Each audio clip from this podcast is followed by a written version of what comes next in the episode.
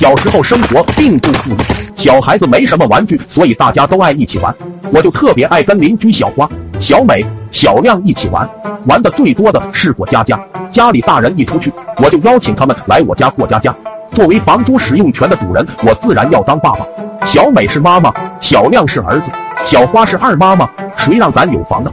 那天我们玩的特别开心，除了小亮，我们把小亮装扮的特别好看。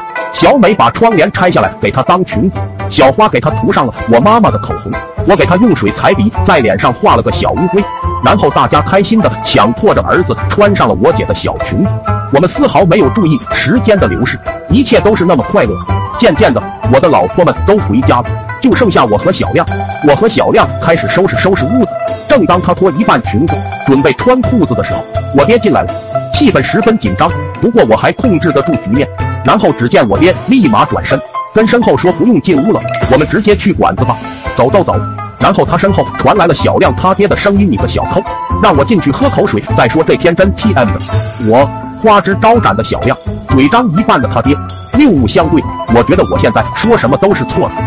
亮哥这时候真是男人，挺身而出，然后因为脱了一半的裙子，直接摔躺在了地上。我发现屋里的人更多了，我大爷、大叔、二舅、三舅妈啥的。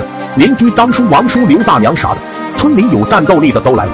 大家可能被小亮的小丁丁迷住了，也可能是裙子和口红，还有可能是可爱的小乌龟。小亮他慈父脸从红变绿，然后变黄，三步并作两步，薅起了小亮就往外走。带走的还有大家的震惊和我姐的裙子。那天大家没去城管子，大家都去劝亮子他爹要想开。那天晚上，鸡没睡，狗没睡，亮子的嚎叫声在村子里响彻云霄。我因为我爷拦着没挨揍，再然后从村里就传出了亮叔家和贾叔家有两个变态儿子，趁着没人搞那个，小美和小花再也不跟我玩了。